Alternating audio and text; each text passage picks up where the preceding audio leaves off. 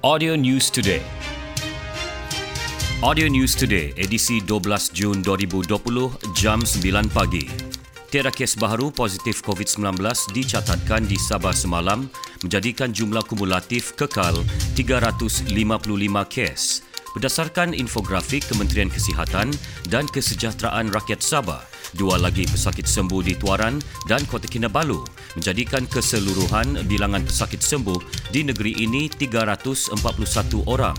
Sementara itu, sembilan pesakit sedang dirawat dalam wad iaitu masing-masing dua di Kota Kinabalu, Tuaran dan Beaufort serta masing-masing satu di Tawau, Penampang dan Pitas.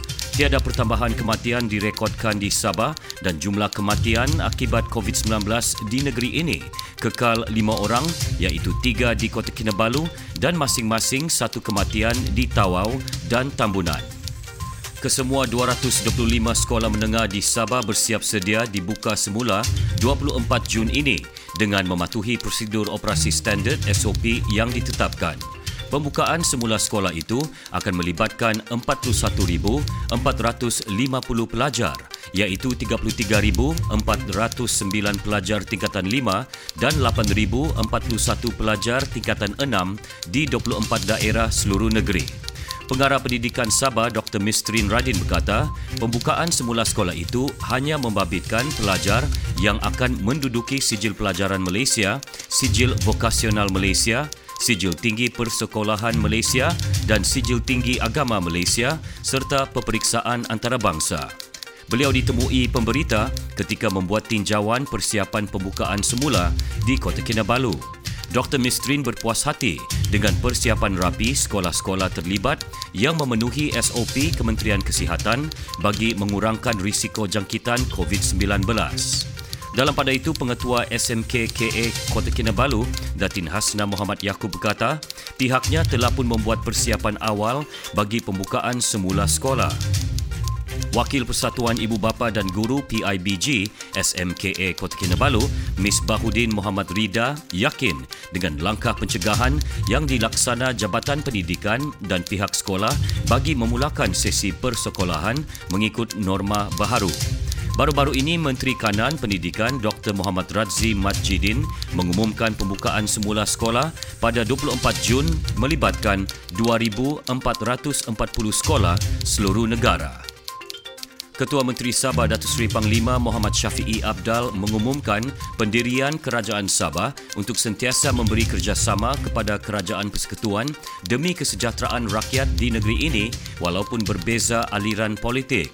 Beliau menjelaskan dalam sidang media selepas mengadakan perjumpaan dengan ahli Dewan Undangan Negeri ADUN dan ahli Parlimen MP daripada Parti Warisan Sabah Warisan dan sekutunya bagi membincangkan senario semasa politik tempatan di Kota Kinabalu. Datu Muhammad Syafiee yang juga Presiden Warisan berkata, perjumpaan menjurus kepada perbincangan hala tuju serta pendirian politik setiap wakil rakyat yang hadir seramai 40 daripada 43 adun dan 8 daripada 10 MP warisan Pertubuhan Kinabalu Progresif Bersatu APCO, DAP dan PKR menghadiri perjumpaan berkenaan. Jabatan Tenaga Kerja JTK Sabah menerusi Jobs Malaysia meneruskan aktiviti dalam memberikan platform kepada pencari kerja dan majikan mengikut prosedur operasi standard SOP dalam tempoh Perintah Kawalan Pergerakan Pemulihan PKPP. Menurut pengarah JTK Sabah, Wan Zulkifli Wan Setapa, semua pematuhan SOP akan dipatuhi termasuk menghadkan bilangan majikan dan pekerja pada satu-satu masa.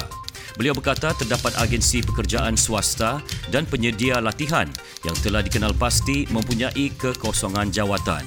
Keutamaan juga akan diberikan kepada pekerja yang telah diberhentikan secara tetap. Sehingga 10 Jun lalu, JTK Sabah merekodkan seramai 26,696 pencari kerja aktif. Wan Zulkifli berkata demikian kepada pemberita di pejabatnya di Kota Kinabalu. JTK Sabah melalui Jobs Malaysia akan melakukan panggilan temuduga terbuka di pejabat-pejabat tenaga kerja PTK di seluruh Sabah. Katanya pencari kerja boleh menghubungi pihak JTK Sabah untuk menentukan tarikh dan masa panggilan bagi sesi temuduga kepada mereka yang layak di PTK berhampiran untuk memudahkan kedua-dua pihak. Dalam pada itu, JTK Sabah turut melakukan aktiviti pengesanan semua pencari kerja yang berdaftar dengan portal Job Malaysia di negeri ini untuk pengumpulan maklumat terkini. 5,000 pesara polis Sabah termasuk Balu menerima sumbangan daripada Kerajaan Negeri Sabah. Sumbangan tersebut bagi menghargai jasa pesara polis selain membantu mereka yang turut terjejas akibat COVID-19.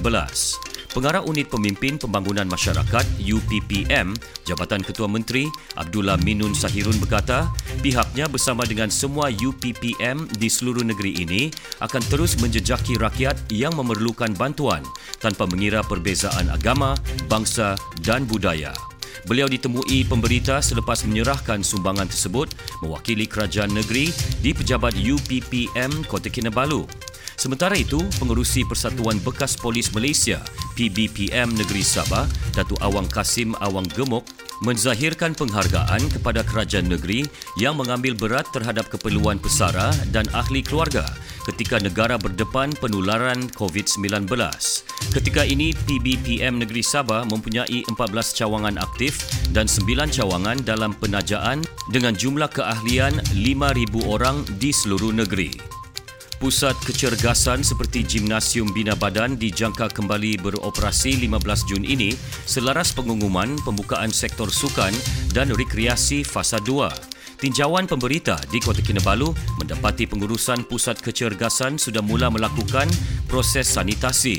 Pemilik Pusat Kecergasan Gimnasium Bina Badan, Jacksoni James berkata, pihaknya juga telah membuat beberapa peraturan baharu sesuai dengan prosedur operasi standard SOP yang ditetapkan Kementerian Kesihatan dan KBS.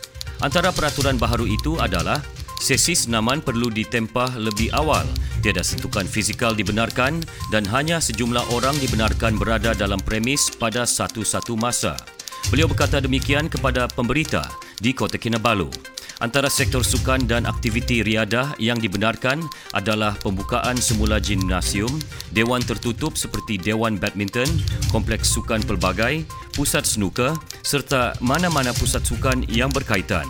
Bagaimanapun sebelum dibenarkan untuk beroperasi, setiap pengurus kompleks atau pusat sukan perlu mengisi borang notifikasi pembukaan terlebih dahulu melalui laman web Kementerian Perdagangan Antarabangsa dan Industri. Sekian berita Audio News Today disampaikan Konstantin Palawan. Audio News Today diterbitkan Il Communications dan diedarkan dengan kerjasama Sabah Info. Ikuti lebih banyak berita di fb.com slash audio news today. Audio News Today.